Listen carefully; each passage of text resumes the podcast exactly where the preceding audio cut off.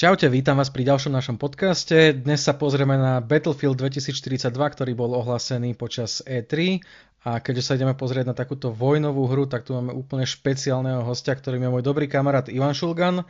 Ten je kapitánom v slovenskej armáde, kde pôsobí v letectve slovenskej armády. Takže čauko Ivan. No ahoj a zároveň pozdravujem aj všetkých poslucháčov tohto podcastu.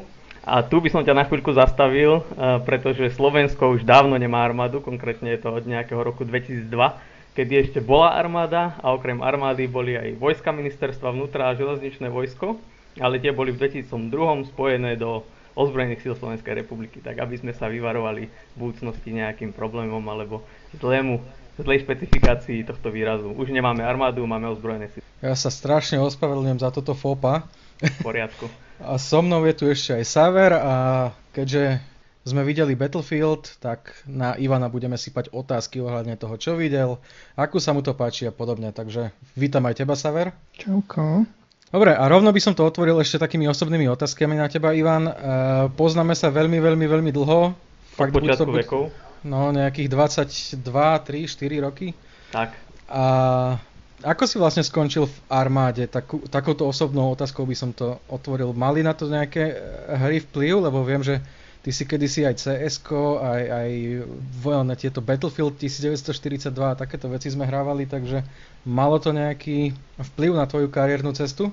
Tak, v ozbrojených silách Slovenskej republiky som skončil, to je pravda, ale nepripisujem tomu uh, moju hernú kariéru alebo kariéru hráča nejakú e, významnejšiu rolu, skôr by som to tak percentuálne ohodnotil na nejakých 10 až 20 Skôr e, ten e, účel alebo to rozhodnutie padlo na burze vysokých škôl, kedy som sa jednoducho rozhodol pre túto kariéru profesionálneho vojaka skôr z iných dôvodov a to boli hlavne ekonomické, pretože e, ako všetci dobre vedia, keď človek ide na vysokú školu, tak si všetko, všetky tie náklady spojené so štúdiom, so živobytím, s ubytovaním na internátoch a takto musí hradiť samostatne a keďže ja som nechcel byť nejaká pijavica rodičov, alebo takisto som sa nechcel zaťažovať nejakou prácou popri štúdiu, tak som sa rozhodol práve pre toto štúdium na Akadémii ozbrojených síl e, generálna Milana Rastitla a Štefanika v Liptovskom Mikuláši.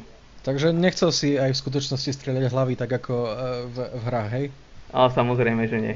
Nemôžem povedať, že by som bol pacifista, ale keď sa pýtaš ohľadne tých hier, tak nikdy som neuvažoval nad tým, že jednoducho by mali hry na mňa až taký vplyv, že by som sa rozhodol pre to povolanie profesionálneho vojaka. Aj keď na druhej strane rešpektujem, alebo viem si predstaviť, že určitú časť zohrali aj tie hry. Hej? Napríklad Commandos bola prvá hra, ktorú som hral a bavilo ma to a baví ma to doteraz. Alebo Golden Axe, Resident Evil. Takže všetko malo nejaký ten vojenský, poťažme bojový charakter. Hej?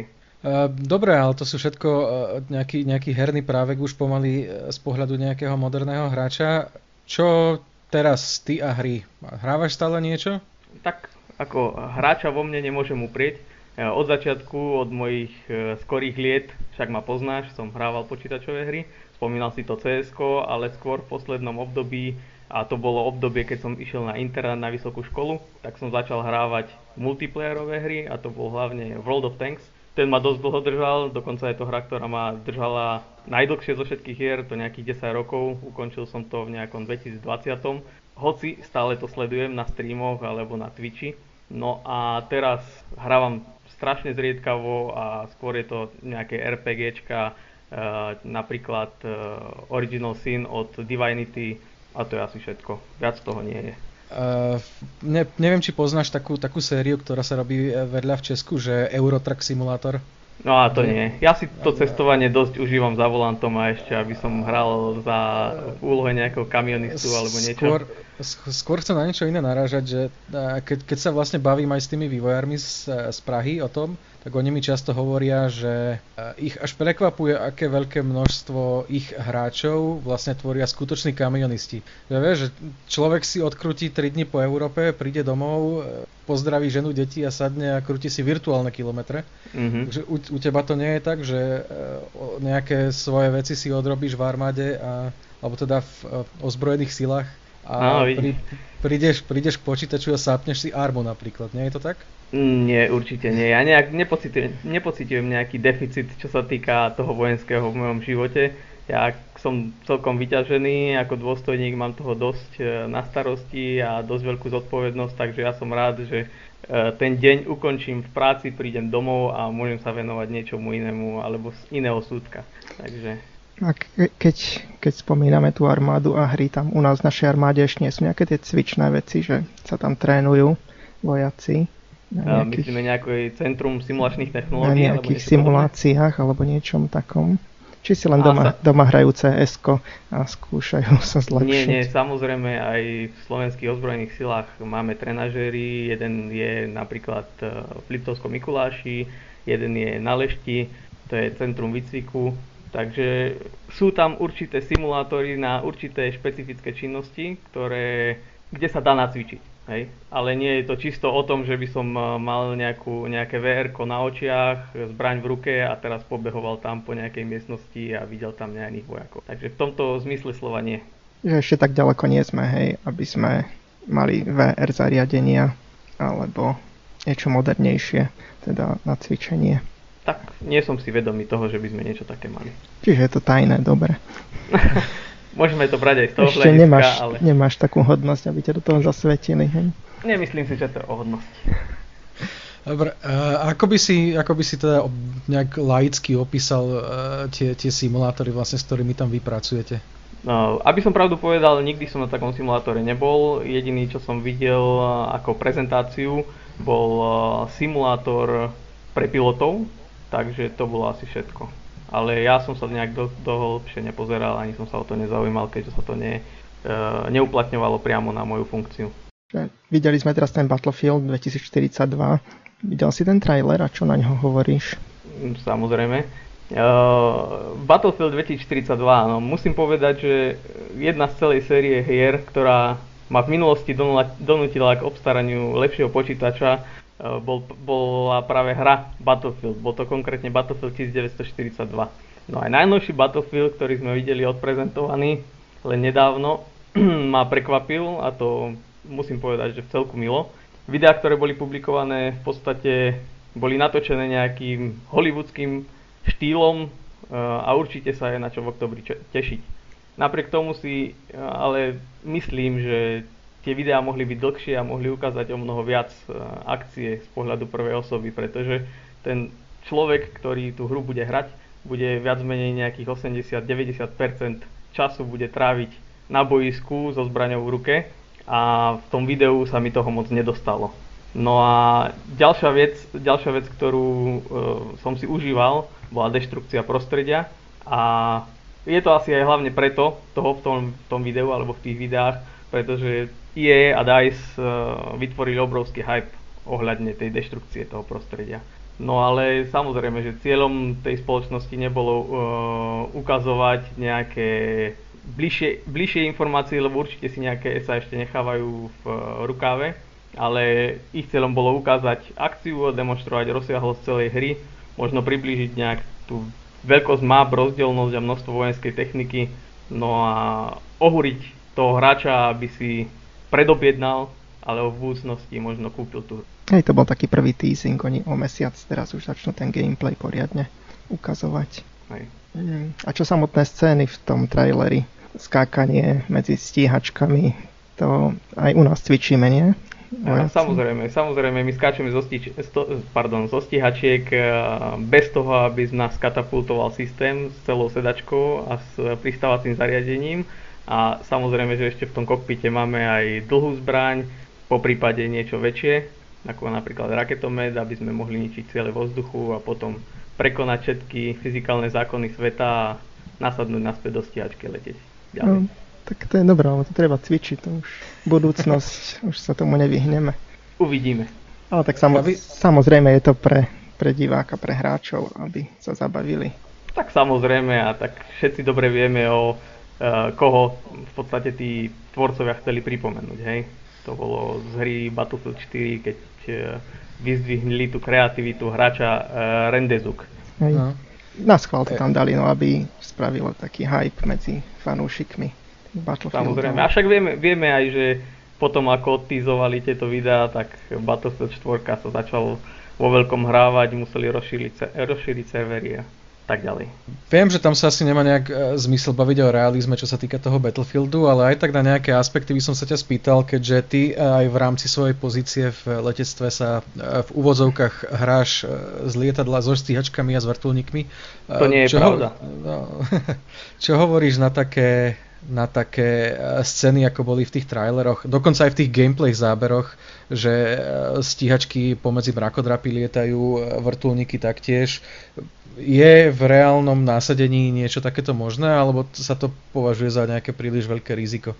No, tak čo sa týka tých záberov na stíhačky a vrtulníky v zastávanom prostredí, ale v zastávanom priestore, tak ešte tie vrtulníky, keďže sú v podstate viac manevrovateľné, vedia sa udržať vo vzduchu na mieste a ľahšie sa aj ovládajú a nepotrebujú nejakú rýchlosť eh, nejakú kinetickú energiu k tomu, aby v podstate sa vedeli udržať vo vzduchu, tak to ešte chápem, to sa ešte dá. Ale čo sa týka tých stíhačiek vo vzduchu a hlavne manevrovanie medzi budovami, tak to v žiadnom prípade. To by museli tam byť e, maximálne tak 2-3 budovy preletieť pomedzi a to by bolo asi všetko. Tým pádom hádam, že ani tanky nezhadzujeme z lietadiel v padakoch. Na Ale áno, čo? Hej? Ale áno, zhadzujeme. Dokonca uh, americkí vojaci alebo americká armáda to bežne cvičí. Samozrejme, že nezhadzujú tanky, zhadzujú menšie vozidlá, u nich sú to hamery, ale každoročne to cvičia a zatiaľ s tým nemajú problém. Jedná sa o to, že to vozidlo musí byť trošku ľahšie. Hej. Tank ako taký Abrams, ktorý bol aj na jednom z, videu, z videí, tak ten váži nejakých približne 60 tón. Takže na to, aby človek zastavil alebo spomalil ten dopad, to pristatie toho vozidla na plochu zeme alebo na zemský povrch, eh, potrebuje nejaké špeciálne zariadenie, ktoré by ho zbrzdilo, no, lebo tank nie je skala, hej? Čiže nie je to jeden kus techniky, je, vnútri je veľa skupín a podskupín, či už je to mechanické skupiny, či už sú to elektronické, eh, zameriavače, optika a tak ďalej Čiže keby došlo k poškodeniu pri dopade jednej z týchto skupín, tak v podstate by bola ten kus techniky by bol nebojaschop. No ale napriek tomu uh, viem o tom, že Američania zadzovali aj tank typu Sheridan z lietadla typu C-130 Hercules, ktorý máme, to lietadlo máme aj my vo výzbroji, ale ten tank tiež nevážil 60 tón. No, v podstate vážil, to bolo prieskumné vozidlo, menej obrnené, takže tam to bolo do nejakých 30 tón a nezhadzovali to z výšky, ale v podstate ten Herkules, to lietadlo prelietalo na nejakých 2, 3, 4 metre nad zemským povrchom a ten Sheridan bol ukotvený na nejakú plošinu a v podstate na padákoch bol vyťahnutý z kokpitu toho lietadla, pristal na zemský povrch a došúchal sa ako na saniach na nejakých vzdialenosti 200 metrov tým pádom bolo zabezpečené to, že ten do, dopad na zemský povrch nebol taký, alebo ten náza, náraz nebol taký veľký. No a e, tu v tom videu sme videli aj celkom zaujímavý prvok na spomalenie, alebo možný nápad na spomalenie dopadu tanku na zem, hej, keď e, si to všimneme, tak nad tým tankom, ako boli upnuté tie ocelové lana, pri dopade bol nejaký mechanizmus nejakého triskového spomalenia, no ale vzhľadom k veľkosti toho tanku a toho zariadenia asi by to nemalo. Ne. Viem o tom tiež, že ruské jednotky sú hrdé a sú právom hrdé na výsledky do, dosiahnuté pri zhodoch techniky na boisko, ale vždycky sa jednalo o obrnené transportéry alebo bojové vozidla, vozidla pechoty, ktoré sú podobným našim OT-90 alebo bojovým vozidlám pechoty typu 1, typu 2, ale oni používajú na spomalenie dopadu vzduchové vankúše tie sú pripevnené na podvozky týchto strojov, pri dopade to praskne a tým pádom zabezpečia ten taký jemnejší náraz. Hej. Ale pracuje sa na to. Viem o tom, že niektoré firmy, hlavne americké firmy alebo firmy, ktoré spôsobia e, v zemiach s vyšším e, invest, alebo s vyššou investíciou do ozbrojených síl, tak pracujú na tom, aby vymysleli nejaké vozidlo, ktoré by zvládlo tento dopad. Teda mali sme vonku dve videá, alebo vlastne možno aj tri, tam, tam boli teda rôzne scény ukázané. Uh, viem, že teda sú, sú strašne prehrané, ako si sám naznačil, že to je také, taký hollywoodský štýl, ale zúčastnil si sa ty aspoň, aspoň nejak výcvikovo alebo tréningovo niečoho takého? Že, myslím priamo možno ani skákanie s wingsuitmi a, a podobne, ale zláňovanie výškových budov a, a takéto nejaké iné veci. Mm, ako sme už spomínali na začiatku, ja som príslušníkom protilietadlovej raketovej brigády v Nitre a to sú vzdušné sily. Takéto výcviky, ako hovoríš ty, to sú pozemné sily a ešte špeciálne jednotky zo Žiliny. 5. pluk špeciálneho určenia. Takže my máme úplne iné zameranie ako oni a to sa týka aj uh, výcviku. Tak. A teda nič také, čo, čo, čo tam bolo ukázané, hej? Alebo aspoň tomu príbuzné. Ja pevne verím tomu, že ak sú nejaké špeciálne sily uh, na svete, britské, americké, tak uh, takýto zážitok uh, zažije len veľmi malé percento z tých ľudí, ktoré sú v tých špeciálnych jednotkách. Dobre, a keď sa pozrieme do budúcnosti, čo, čo ukazoval ten trailer, Príklad tých robotických psov, to môžeme to vidieť na boisku, teda myslím si, že to uvidíme a reálne sa zapoja do, do bojovej roboti. Mm-hmm. No, tak čo sa týka robotov, mm, viem, je to aj ten Boston Dynamics, aj všetky tie videá, ktoré sme v poslednej dobe videli a boli publikované, vyzerá to, že by to bolo dobre použiť, že by sa to dalo použiť, ale v minulom roku prebehol test podstate robota, ktorý mal rovnaké tvary, alebo mm, bol podobný tomu, ktorý sme, ktorého sme videli v tej hre. A v podstate sa jednalo o použitie takéhoto robota e, ako súčasť menšieho družstva alebo týmu vo Francúzsku s francúzskými jednotkami a tento dron bol použitý hlavne na vyhľadávanie alebo prieskum. Lenže výsledky ukázali, že ešte tá robotika nie je až tak vpredu, eh, pretože celý ten priebeh cvičenia ich ten dron spomaloval, respektíve ten robotický eh, prvok zdržoval, batérie nedržali toľko, koľko by mali vydržať, takže niektoré dni sa vôbec necvičilo, pretože nebolo toľko energie, aby to vydržalo celý ten výcvikový deň. A takisto aj čo sa týka strát a výsledkov, tie boli len 50%, čiže je to hudba budúcnosti. Stále sa na tom pracuje, možno v budúcnosti sa to bude používať, ale No však ten, ten rok 2043 to istí, takže dobre, idú tým smerom. Áno, áno, ešte máme nejakých 20 rokov. Aj to, aj tá umelá inteligencia ešte musí zapracovať. Samozrejme. Potom už bude bojovať proti nám, takže už, už sa musíme toto na to pripravovať. Je, toto je ďalší aspekt, hej, je to predsa len umelá inteligencia a vo svete fungujú rôzne protiopatrenia, elektronický boj, rušenie, ďalej uh, hacking napríklad. Ja neviem, či by som zveril svoj život alebo život svojej jednotky eh, do rúk nejakému robotickému systému, ktorý sa sám môže rozhodnúť o tom, či bude niekoho ničiť alebo nebude ničiť. Čiže stačí, aby mal nepriateľ trošku lepšiu základňu, čo sa týka uh, operácií typu rušenie a hacking. No a z môjho prostriedku sa môže stať e, ľahko prostriedok nepriateľov. To sme teraz hovorili o, o teda strojoch, ktoré sa teoreticky môžu niekedy nasadiť e, v rámci nejakej pešej jednotky, ale vy ako na nejakom leteckom odbore v rámci ozbrojených síl e, máte už nejaké skúsenosti prípadne s dronmi a s týmito zase lietajúcimi pomockami? Mm, áno, samozrejme aj teraz e, posledné cvičenie, ktorého som sa zúčastnil asi nejaký mesiac a pol dozadu, sme mali jednotku z ozbrojených síl Slovenskej republiky, ktoré sa venujú čisto práci s dronmi v podstate sú to malé lietadlá, ktoré slúžia na prieskum nepriateľa, prieskum boiska a v podstate sú nebadateľné voľným okom. Takže áno, aj na Slovensku máme drony a používame ich. Je to v niečom podobné tomu, čo môžeme vidieť v hrách, vo filmoch prípadne? Mm, vieš čo, čo som videl hry ako Call of Duty napríklad, tak tam, sa, tam sú zobrazené drony, také klasické tie vrtulové, hej, že to má je to kvadrokoptera, má to podvesenú nejakú kameru alebo nejaký zbraňový systém a to je všetko. E, my na Slovensku máme v podstate, tiež je to vrtulová, ale má to jednu, vrt, jednu vrtulu, má to krídla a v podstate má to tvar nejakého takého lietadielka. Hej. Takže vo vzduchu pravdepodobne to stať nevie, ale alebo respektíve máme aj také, ktoré vedia stať vo vzduchu, čo sú kvadrokoptery, ale na prieskum sa používajú tie tie s tými krídlami. Dobre, teraz reálna otázka. Koľko stíhačiek stráži Slovensko teraz nadzvukových? no comment.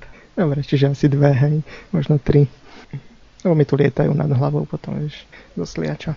Potom, potom sa mi... Aha. No ale samozrejme, keď sa vrátime k tým dronom, hej, ešte nie sme na takej úrovni, ako sú Američania, čo sa týka tých e, dronov, ktoré môžu mať pozvesené rôzne zbraňové systémy, hej, ako sú Reaper alebo Shadow. Ale však Američania sú naši, tak prečo nám nepožičajú jedného, dvoch? Neviem, asi by sme ich stratili. Dobre. Do Ruska by sme ich poslali, hej. Mm, dobre, ja by som sa ťa spýtal na jeden aspekt, ktorý neviem, či si vlastne ty zachytil, lebo v tých videách nebol. Ono to bola potom v článkoch rozpísané. Ten, ten konflikt v roku 2042 je vlastne postavený medzi NATO a medzi jednotky Ruska, ale zaujímavé na tom je, že si autori vybrali, že sa nebude hrať ani za jednu z týchto strán, ale vytvorili si vlastnú nejakú stranu nejakých žoldnierov niekde medzi, ktorí bojujú za toho, kto zaplatí, čo hovoríš na takýto koncept nejaký, že, že nejakých žoldnierov, ktorí budú boj, bojovať za toho, kto zaplatí? Tak ja si myslím, že to bol skôr nejaký taký politický ťah, aby sa vyhli nejakým konfliktom. Samozrejme, že ak by si mal eh, ten hráč vybrať medzi buď jednou alebo druhou stranou, tak by bol vždycky priklonený na tú jednu.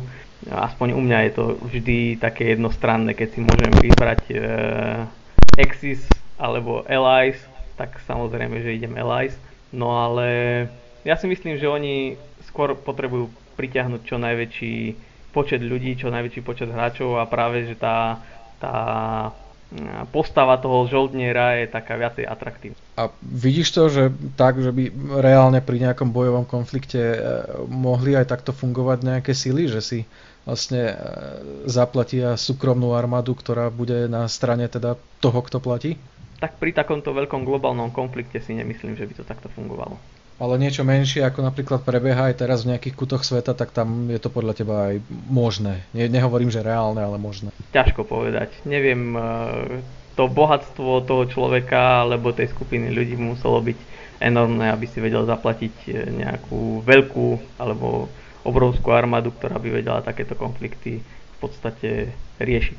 Mm, Dobre, môžeme sa vrátiť naspäť z Battlefieldu a hm, hral si aj Call of Duty, ako čo myslíš, že ktoré je také reálnejšie? Hej, obidve sú také hry, ale ktoré sa viac približuje reality Battlefield alebo Call of Duty?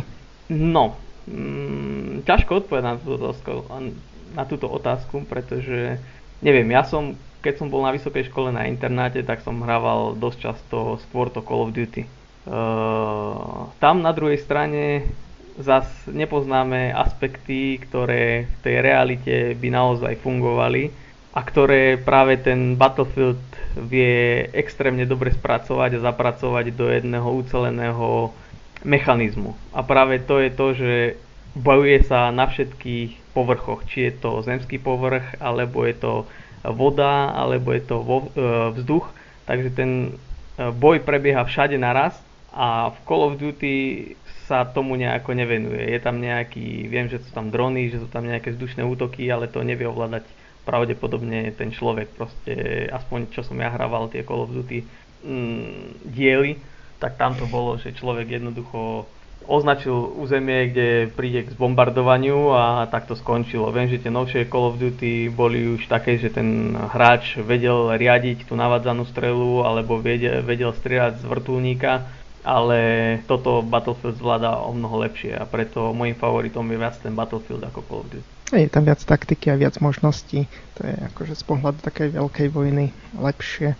Call of Duty teraz akurát, čo má Battle Royale aj s helikoptérami, tak tam mm-hmm. to už viac otvorili a pridali tam trošku tej voľnosti a možnosti ale ešte. A nech to teda uzavrieme, tak eh, si vlastne poďme povedať, čo očakávame od toho nového Battlefieldu, či sa na to tešíme, či sa na to netešíme a začnem teda od teba, Ivan, keďže si našim dnešným hostom. Čo ty, tešíš sa na to? Kúpieš kvôli tomu nové železo?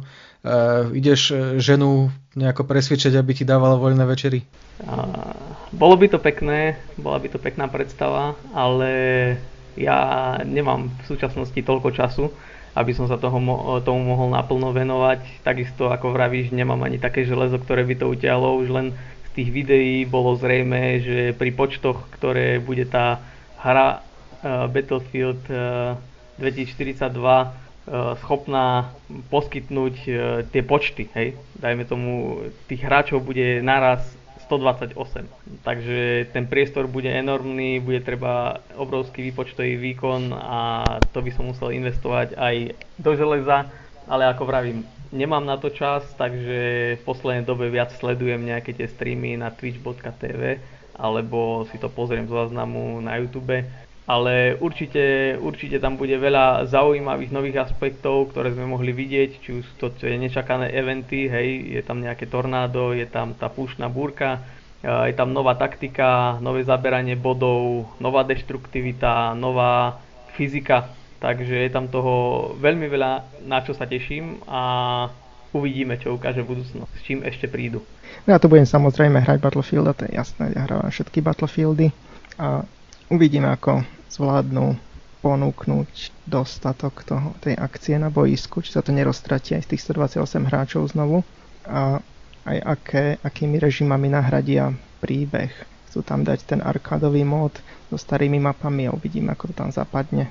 Tak podľa toho, čo eh, prezentovali, tak to, aby sa tí hráči na tých mapách, pričom tá najväčšia mapa má nejakých 6 km štvorcových, čo som sa dočítal, tak uh, vraj chcú vyriešiť nejakým uh, clusteringom, že sa bude bojovať v určitých klastroch iba, hej. Čiže tie ostatné nebudú pre hráča zaujímavé, budú viac menej určené iba na presun, na nejaké doplnenie zásob munície, na zhodenie nejakých tých, uh, nejakej tej bojovej techniky, ale bude sa vraj bojovať v klastroch, tak asi to chcú nejak takto poriešiť. Mm. Hej, to už bolo aj v peťke, aj v jednotke asi. To sú také tie rôzne módy tam ešte, že sa bojuje na jednej línii a postupuje sa z jednej strany alebo z druhej. Uvidíme, uh-huh. ako to teraz zap- zapracujú presnejšie. Ale zatiaľ, zatiaľ to vyzerá zaujímavo. A, ale keď som tam videl tú, tú púštnu búrku alebo to tornádo, tam myslím, že reálna armáda by sa stiahla rovno z boja, že by nebojovali ďalej aj počas takýchto vecí. Ja si myslím, že reálna ozbrojená zložka, ktorá by tam bola nasadená, by o takomto uh, nezvyklom druhu počasia, nazvime to, vedela dávno dopredu. Pretože fungujú rôzne uh, iné jednotky, podporné jednotky, ktoré slúžia na prieskum a prehľad o počasí a tak ďalej. Čiže to je budúcnosť, tam sú naj, nájomní tí vojaci, vieš, takých tam pošlu, nech to vybojujú, nebudú ich riešiť ďalej. Aha, ich tam nechajú. No, tak Dobre, no ja by som sa na Battlefield aj tešil, ale ako Saver hovoríš, ty to budeš zase hrať, takže zase, zase vyžeraš ten jeden recenzný kód.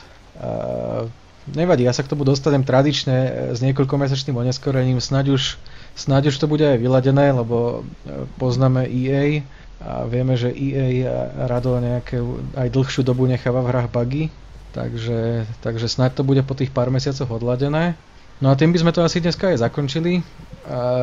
Ďakujem Ivan, že si si našiel čas vo svojom e, nabitom programe, aspoň túto pol hodinku, čo sme sa mohli porozprávať. Viem, že e, máš aj rád tému druhej svetovej a keďže vyzerá to tak, že Call of Duty bude tento rok zasadené opäť do druhej svetovej, tak možno aj tam by sme si ťa pozvali, nech, nech porozprávaš niečo k tomu. E, vám ďakujem, že ste si vypočuli náš podcast a počujeme sa pri ďalšom. Čaute. Čau. Ďakujem za pozvanie a prajem vám pekný deň. Majte sa.